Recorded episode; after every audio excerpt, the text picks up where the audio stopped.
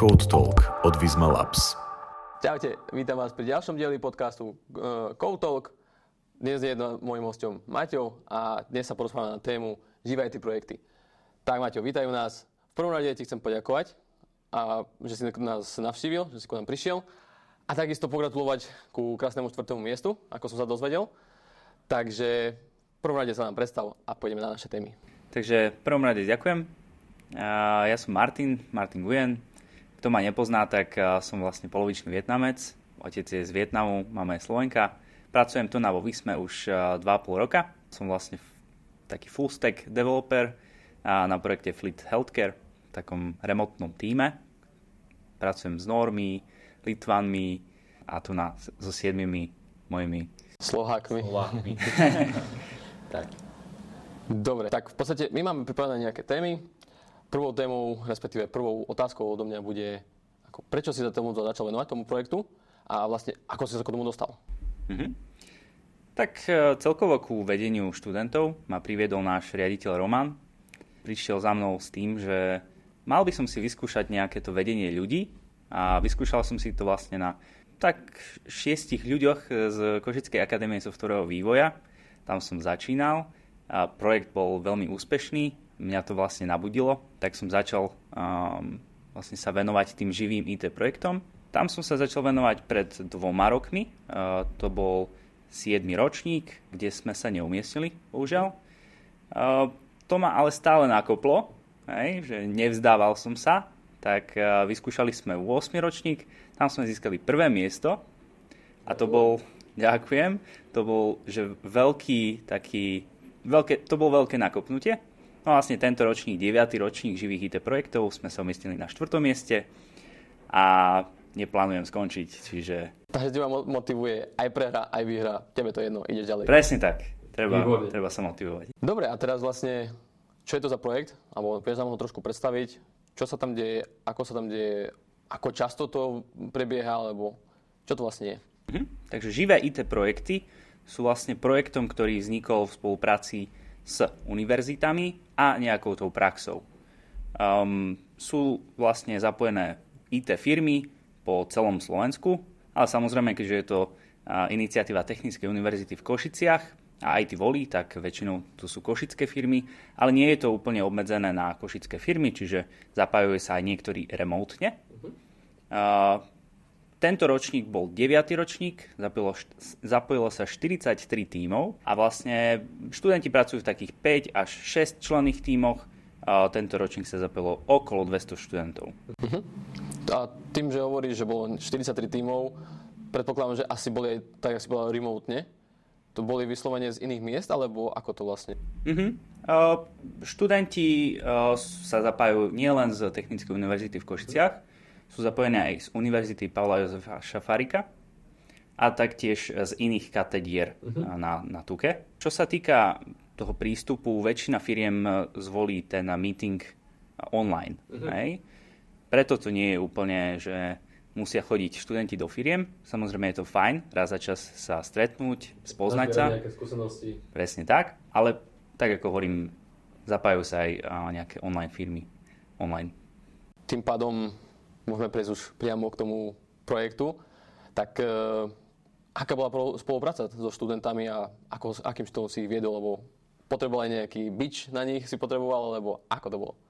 Konkrétne táto skupina bola veľmi šikovná. Mal som veľké šťastie na super ľudí. S nimi sa mi pracovalo veľmi dobre. Zvolil som ten taký participatívny štýl vedenia. Čiže nebol som nejaký ten... Nechodil som s bičom, kým netrebalo.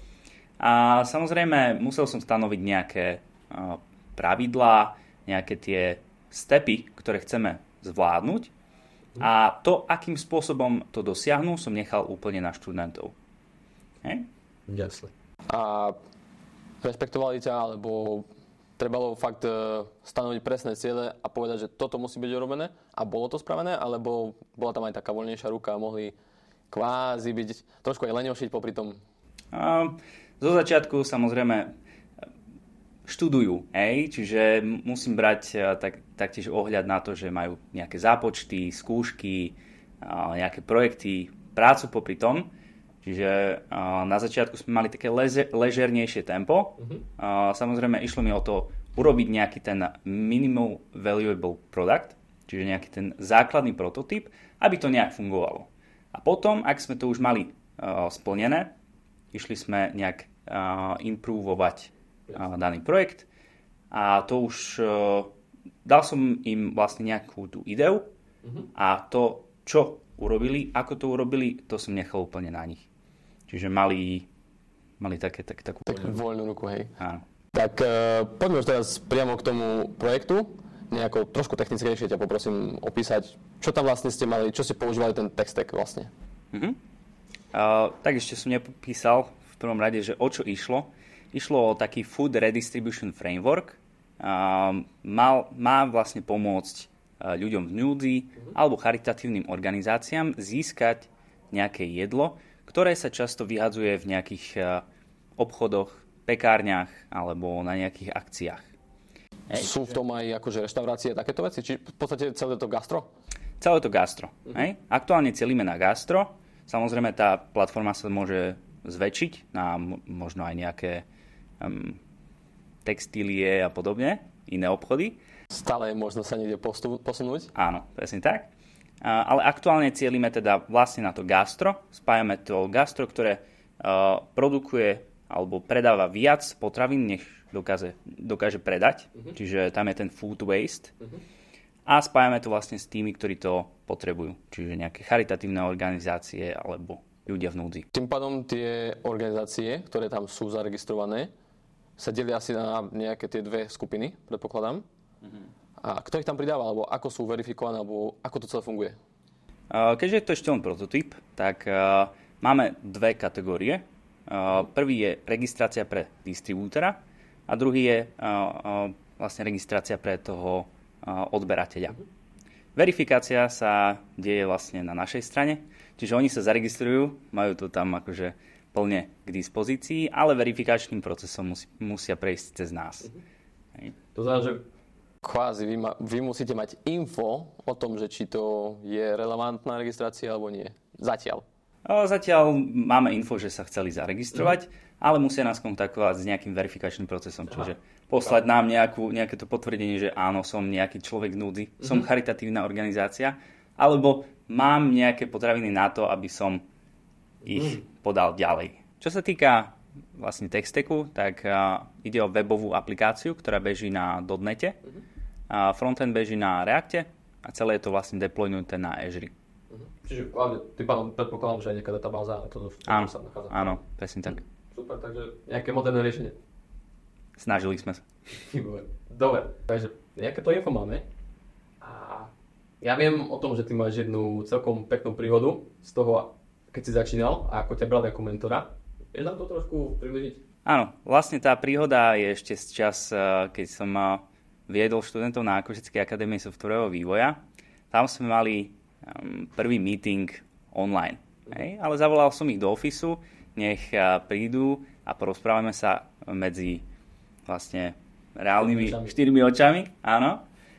No a vlastne tým, že ma nepoznali, nemali sme kamery zapnuté, lebo študenti nechcú zapínať kamery, tak si mysleli, že som nejaký maličký Vietnamčík, ktorému môžu skákať po hlave.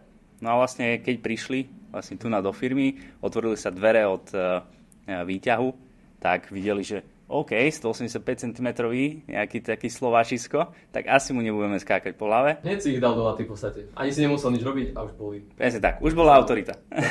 Veľmi dobre. Tak. OK, no a ja mám pre teba pripravenú jednu modelovú situáciu. Riešiš so študentami tento projekt, no hovoria vám termíny. V podstate máte už nejaký deadline, ktorý LTT stíhate, respektíve možno, že už ani nestíhate. Ako sa k tomu postavíš? OK.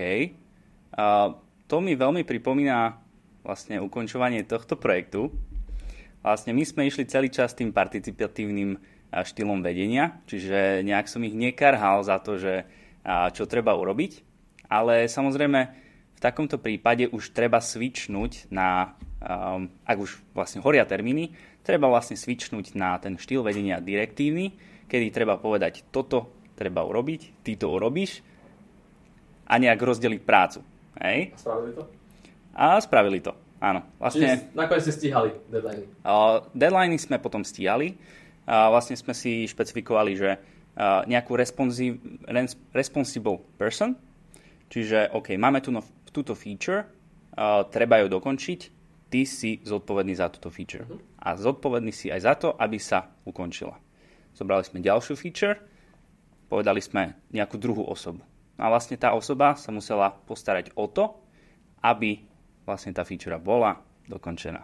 Takže potom už neboli problémy s týmto. Nepotreboval si ich naháňať vyslovene ty, že nerobia to, ani tá responsible persona to nerieši alebo nerobí.